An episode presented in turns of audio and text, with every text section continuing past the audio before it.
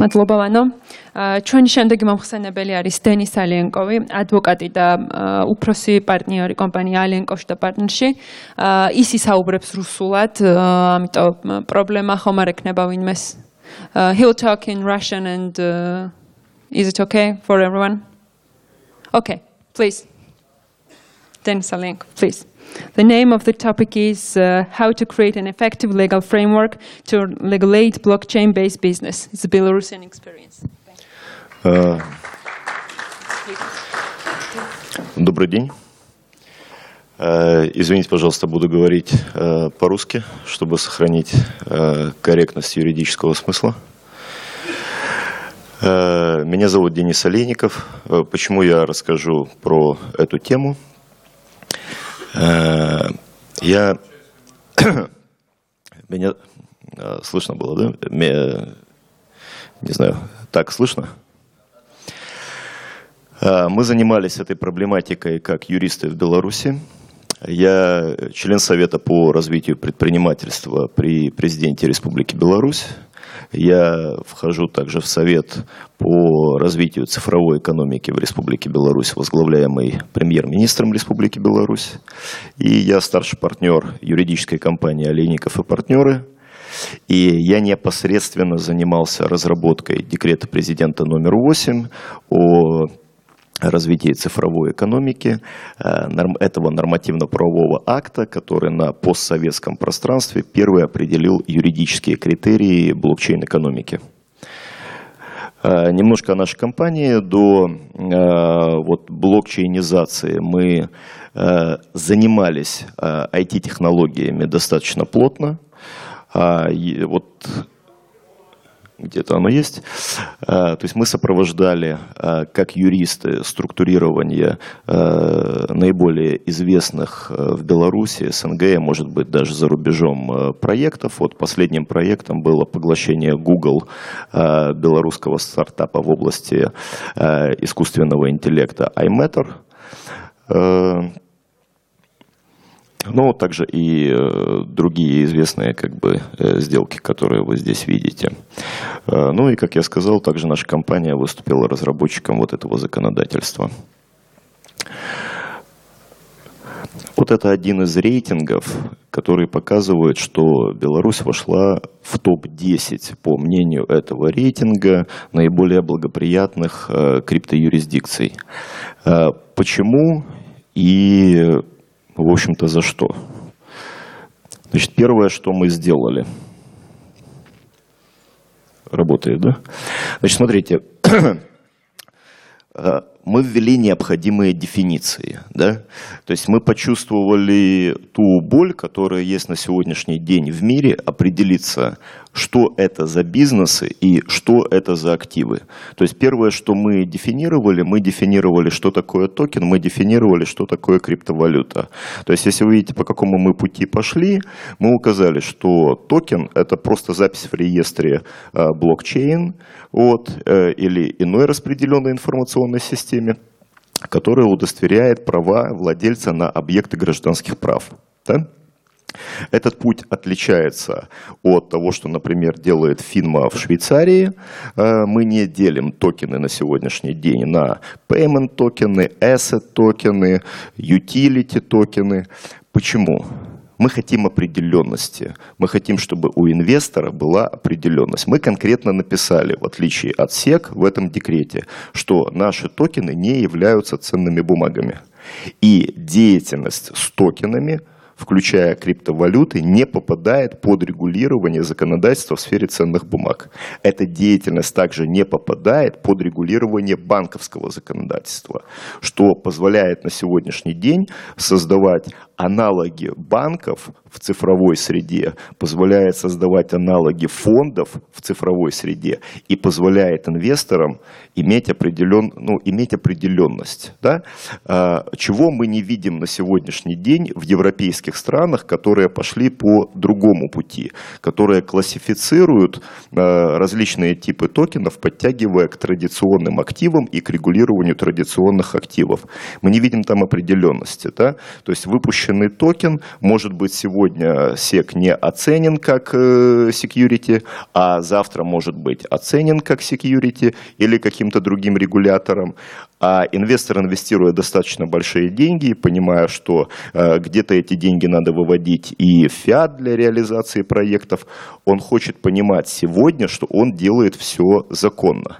То есть это первая причина, по которой мы пошли. Мы решили, что отдавать на откуп различным регуляторам квалификацию токенов, это лить воду на почву коррупции, когда какой-то орган будет принимать э, решения, и это нестабильность.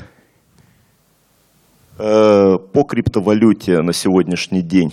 Да, и э, говоря вот о развитии законодательства, скажем, для таких стран, вот как э, Грузия, Беларусь, мне понятна позиция Соединенных Штатов, да, мне понятна позиция некоторых стран Евросоюза, когда они там четко по некоторым видам э, asset токенов говорят, что это securities.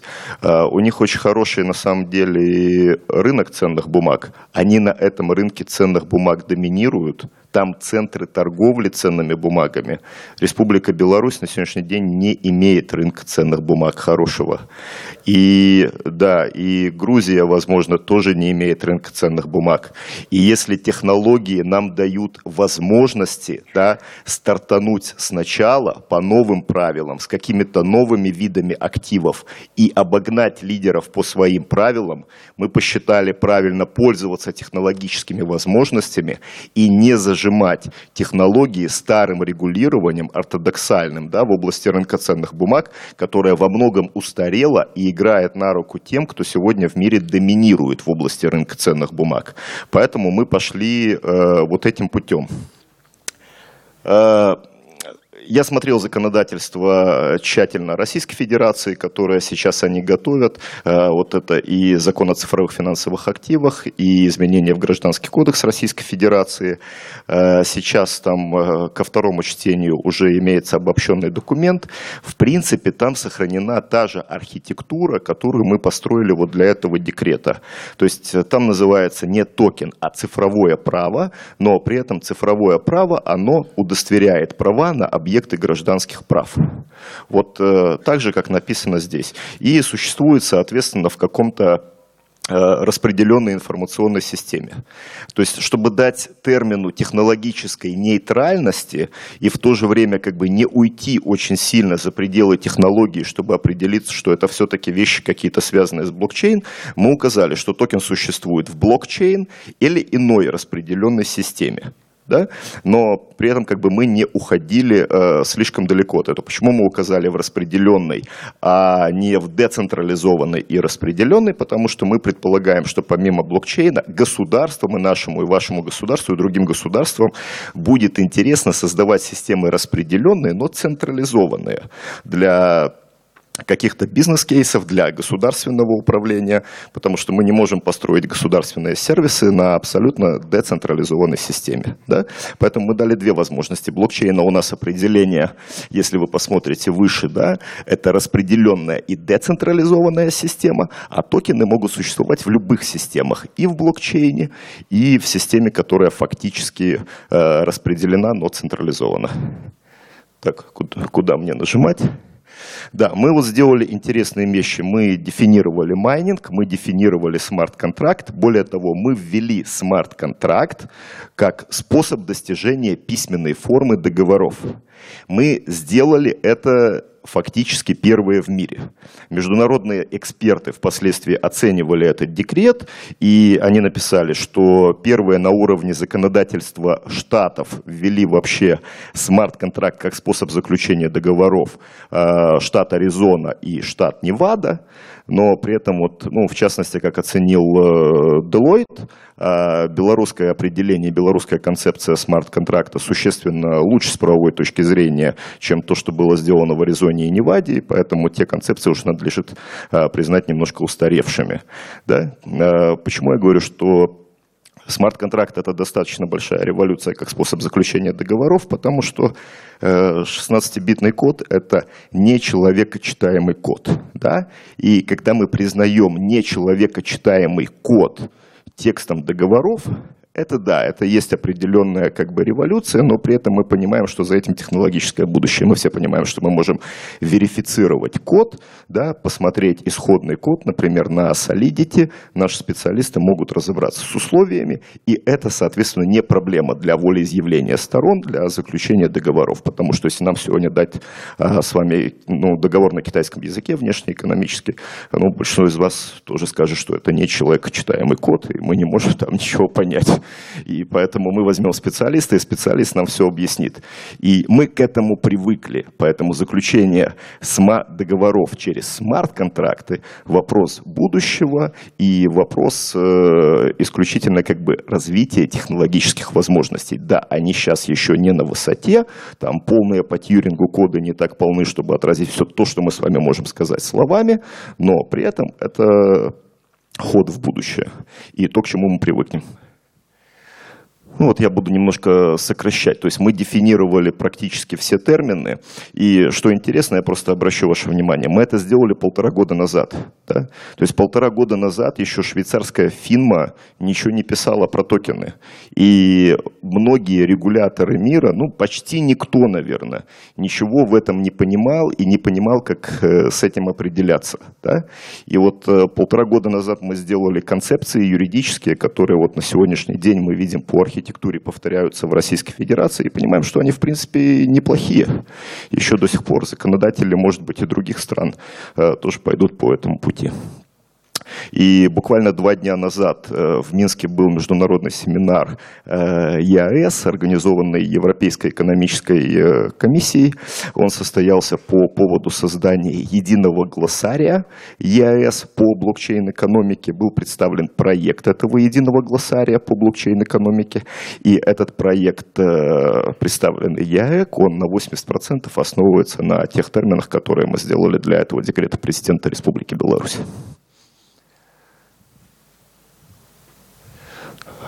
Что мы сделали для физических лиц? Смотрите, у нас все физические лица сейчас могут осуществлять майнинг, хранить токены, обменивать токены, приобретать, отчуждать токены за белорусские рубли, иностранную валюту, электронные деньги. При этом деятельность по майнингу и трейдингу на токенах, она не признается предпринимательской.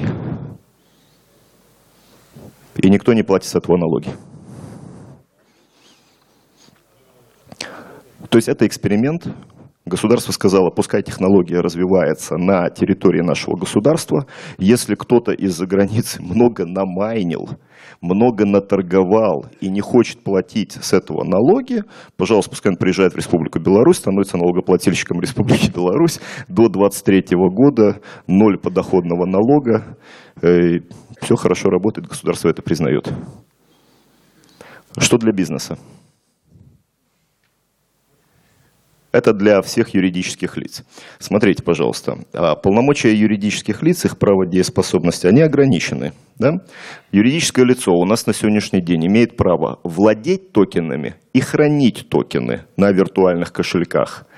А осуществлять иные сделки только через резидентов парка высоких технологий. То есть через резидентов э, специальной такой правовой зоны, э, как бы вот аналог э, Сколково в России. По налогам.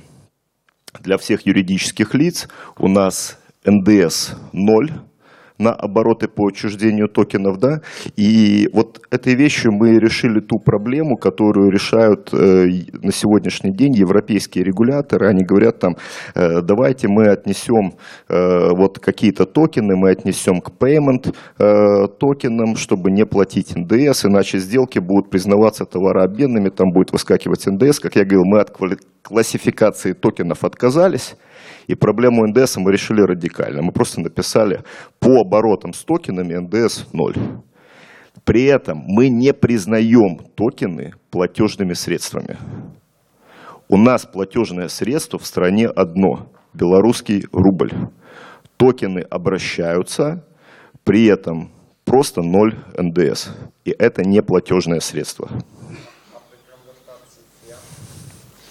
Ну, мы же можем конвертировать э, в фиат все, что угодно, да, то есть у нас написано на сегодняшний день, что какие мы можем делать операции с токенами. Я вот дальше чуть подробнее расскажу.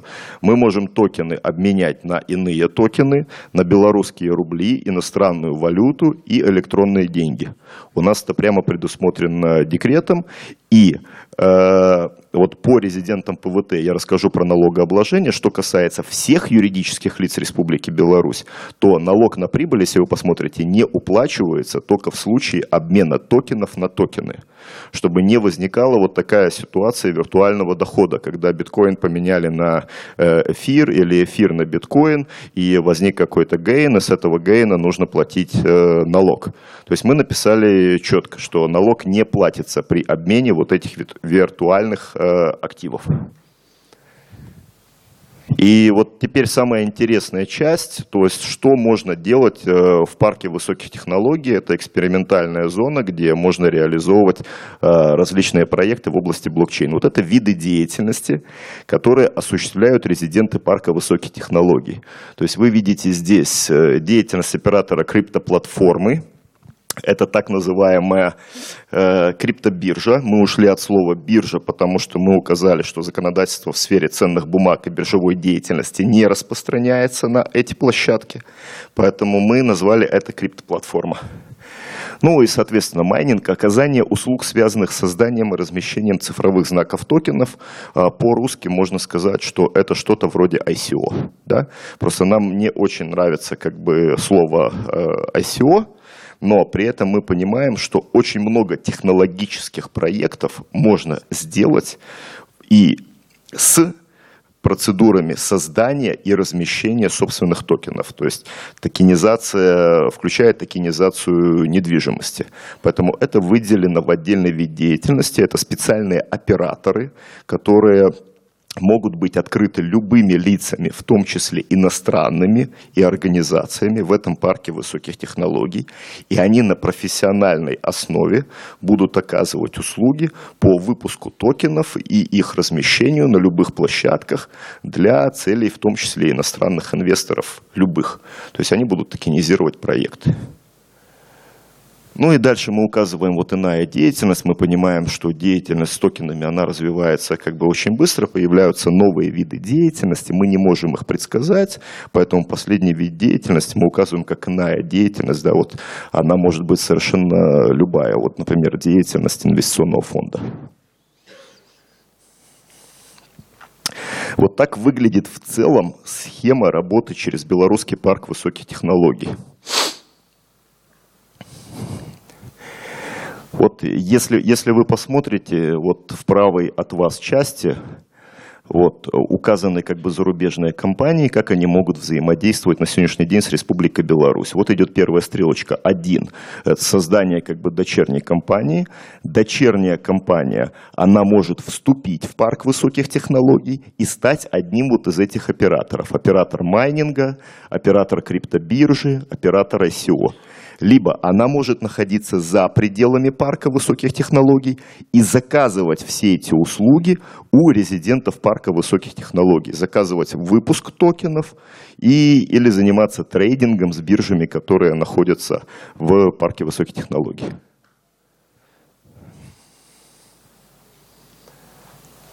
У нас уже не один декрет, вот эта вся совокупность законодательства, которая принята в Республике Беларусь э, для поддержки э, блокчейн-экономики. Если вы посмотрите, под декретом написан национальный стандарт бухгалтерского учета и отчетности, цифровые знаки токены. То есть мы э, на сегодняшний день выступаем абсолютно четко за легальное вовлечение в экономику этих цифровых активов. И, соответственно, как бы, если это их легальный оборот в экономике, то должен быть бухгалтерский учет. Далее, у нас есть постановление Нацбанка, которое объяснило банкам Республики Беларусь, как взаимодействовать с криптовалютными операторами, в том числе по транзакциям криптофиат. И внизу вот указаны стандарты парка высоких технологий. Буквально э, два дня назад, не помню какое сегодня число, 18 июня, э, президент Республики Беларусь подписал э, новый документ о развитии положений декрета номер 8 и указал, что дальнейшее регулирование и по определение порядка деятельности криптовалютных операторов будет осуществлять парк высоких технологий, вырабатывая соответствующие для них регуляции, для этих резидентов песочниц. И парк высоких технологий сегодня работает вот над этими регуляциями. Это правила осуществления деятельности операторов криптобирж – правила осуществления деятельности операторов э, обмена криптовалют и операторов по ICO. В высокой степени готовности находятся эти документы. Это для целей бухгалтерского учета. Я просто объясню два простых э, принципа. То есть мы говорим, что возникшие или добытые в процессе майнинга э, токены признаются активами, вот, а размещенные в порядке ICO или ином каком-то порядке токены, вот, они приносят, приводят к возникновению обязательств перед владельцами. Это требование к операторам э, криптоплатформ, но из интересного, что я могу здесь э, сказать. Значит, э, оператор криптоплатформы, который приходит в Республику Беларусь, он должен обеспечить наличие на счетах минимум 500 тысяч долларов США. Э, почему?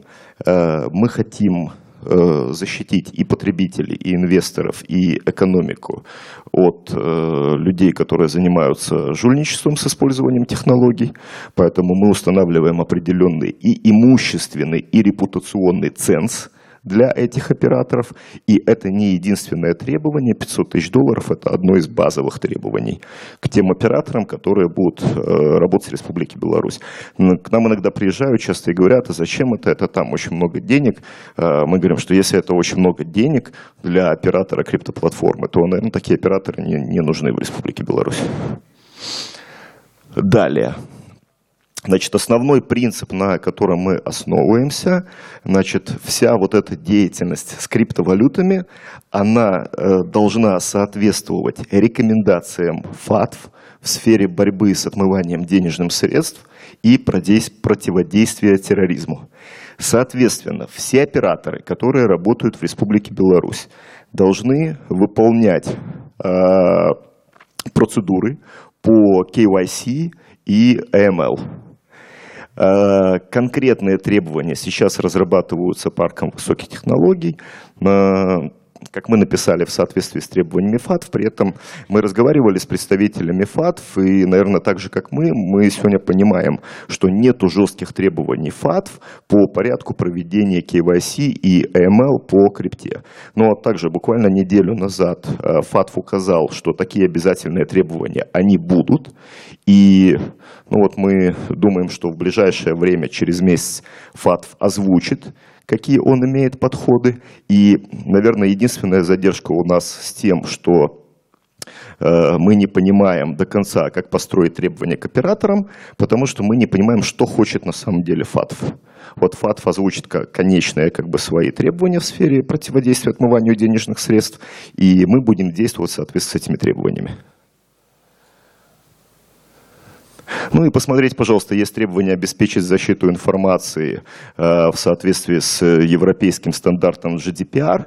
Ну, это нормально, потому что GDPR – это также экстерриториальное законодательство, которое и мы, и вы должны выполнять.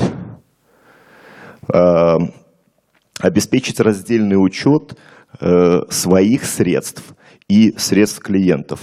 Это тоже важно с точки зрения безопасности клиентов. То есть мы должны понимать, что когда деньги приходят белорусскому оператору, инвестор защищен, клиент защищен. Биржа не возьмет его деньги, не использует на свои цели для покупки какой-то мелкой валютки, поддавшись сиюминутным а, каким-то своим желаниям, и потом не скажет людям, которые разместили а, на этой бирже деньги, что, извините, у меня ничего нет, мы обанкротились. Негативных никаких историй мы не хотим.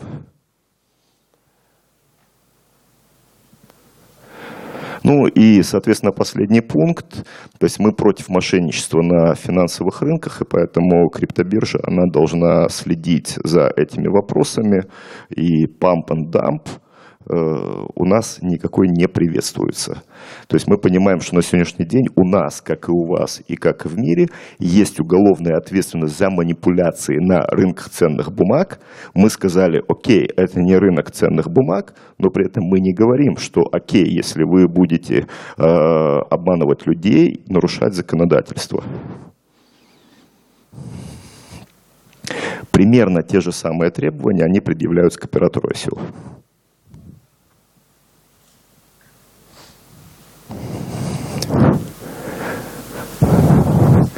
И по налоговым льготам, вот для этих резидентов парка высоких технологий.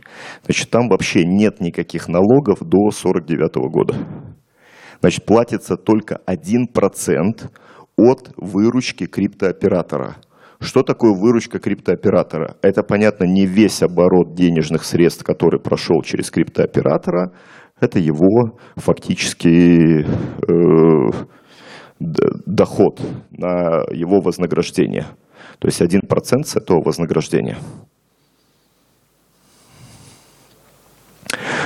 Значит, э, также выгодно держать э, работников, потому что пониженный подоходный налог, если вы видите, у нас по стране 13%, для работников, которые работают в парке высоких технологий, 9%. Э, И при этом наиболее большой налог вот во всех странах – это фонд оплаты труда, 35% от э, заработной платы. Здесь он также не платится, платится фактически в фиксированной сумме порядка 150 долларов с работника. Упрощение документа оборота я обращу внимание – наверное, на два последних, да, то есть вот у нас до этого декрета законодательство было э, основанное как бы на советских подходах и достаточно архаичное.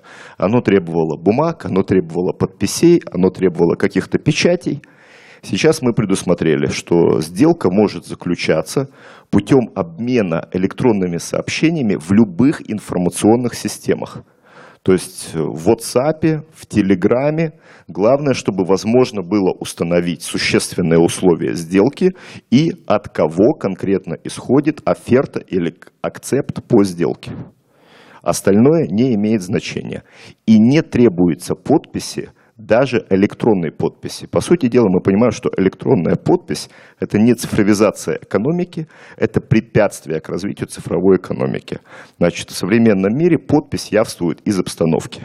Если я со своего мессенджера, который ну, привязан к моему телефону, сделал вам предложение, вы это предложение акцептовали, но очевидно, что я его сделал, и зачем еще какие-то электронные подписи? Мы это все убрали. И последнее, что мы сделали, как я говорил, мы первые в мире написали, что э, можно заключать сделки посредством смарт-контрактов.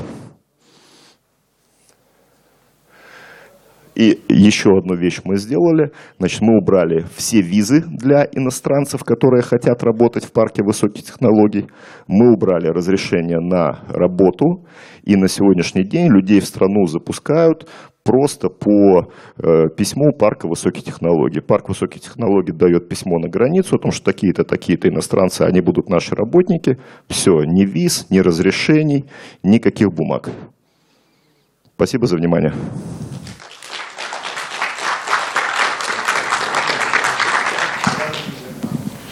Очень интересная презентация. Поздравляю вас с такими грандиозными достижениями. Это действительно шикарно, если это будет дальше так развиваться. Только вопрос один. Как быть с э, транзакциями, банковскими транзакциями? Во-первых, насколько у вас э, э, отношения операторов криптовалюты налажены с банковской системой? И как организуются международные транзакции? Насколько они упрощены? Потому что, насколько я знаю, раньше, или, может быть, и сейчас тоже, в Беларуси были проблемы э, с международными банковскими транзакциями, они были достаточно усложнены, бюрократия и так далее. Вот как с этим обстоят дела? То есть, допустим, если человек хочет купить мою криптовалюту из другой страны, там, из Европы или там, из бывшей какой-нибудь республики, да, насколько ему это будет просто сделать, насколько ему будет просто обратно ее продать и получить э, все эти банковские транзакции? Ну, смотрите, сейчас вот эти вопросы, как бы, они решаются.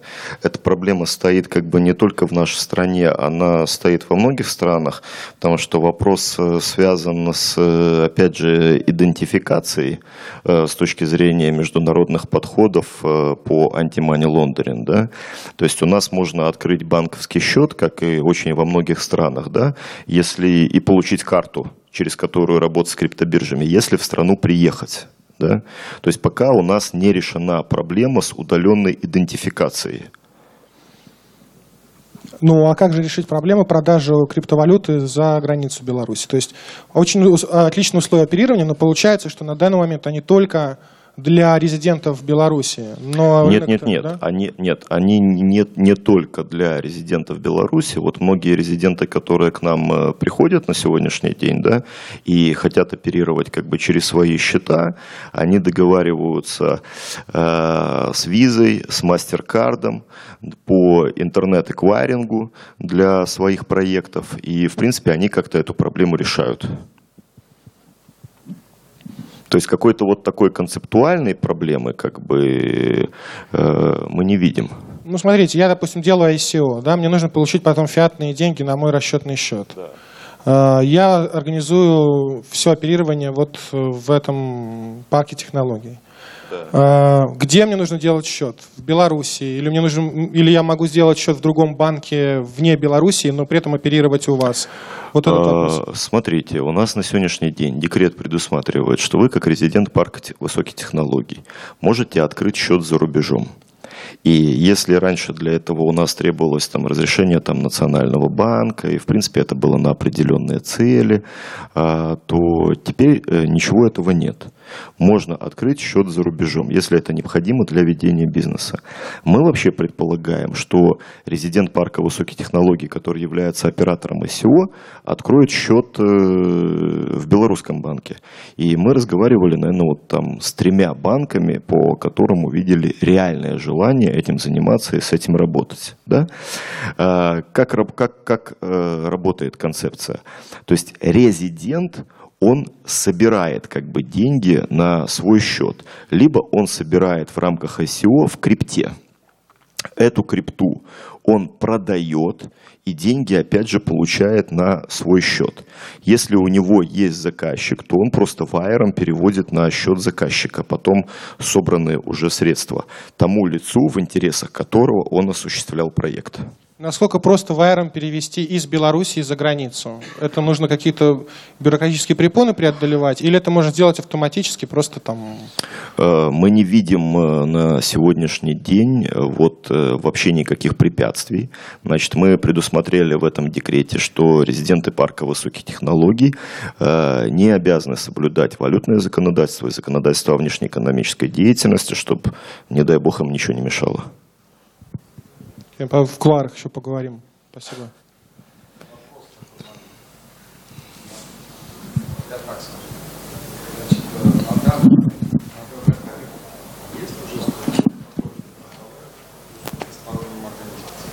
Допустим, я не хочу становиться резидентом ПВТ, но есть структура, добрый день еще раз. Да, я свои слушал. Да, но есть структура, которая, допустим, предоставит мне тот или иной сервис за некую комиссию. Ну, есть... сервис какой? А, собирание, это, э, как это, проведение а, инициации токенов, да, создание токенов. Э, смотрите, нет таких структур. Да, то есть для этого мне все равно надо кого-нибудь отправлять к вам и делать его. Э, нет, нет, не, не обязательно. Да. Такие структуры Э, я вот э, немножечко, может быть, сумбурно рассказал, да, то есть такие структуры по закону предполагаются быть, да, Значит, э, регламенты деятельности таких структур, как операторы ICO, операторы криптоплатформ и иные операторы, они сейчас разрабатываются парком высоких технологий с привлечением специалистов. Э, проблема отсутствия таких структур, как бы, она основывается на двух юридических аспектах сейчас. Значит, декрет президента, который предоставляет парку высоких технологий право утверждать и разрабатывать регламенты, значит, подписан два дня назад, поэтому их до декрета просто не могло быть. И да, физически, да, и плюс э, эти структуры должны выполнять требования ФАТФ в области KYC AML, а мы требования ФАТФ вот как-то просто сидим и ждем, да, то есть Э, мы здесь не за хайп, как бы, а мы за поэтапное решение каких-то вопросов, э, нормальное, спокойное, как бы обоснованное. Да? То есть, если криптовалюты умрут, не дождавшись решения ФАТФ, ну, значит, как бы это был не тот актив. Если это хороший актив, то мы увидим позицию ФАТФ как бы через месяц, и мы будем э, соответствовать как бы этой позиции, и после этого появятся эти структуры. То есть тут задержка вот немножко в технологически, не в, не в технологии, а в юридических как бы нюансах подготовки так называемого вот этого secondary legislation. Спасибо. Все?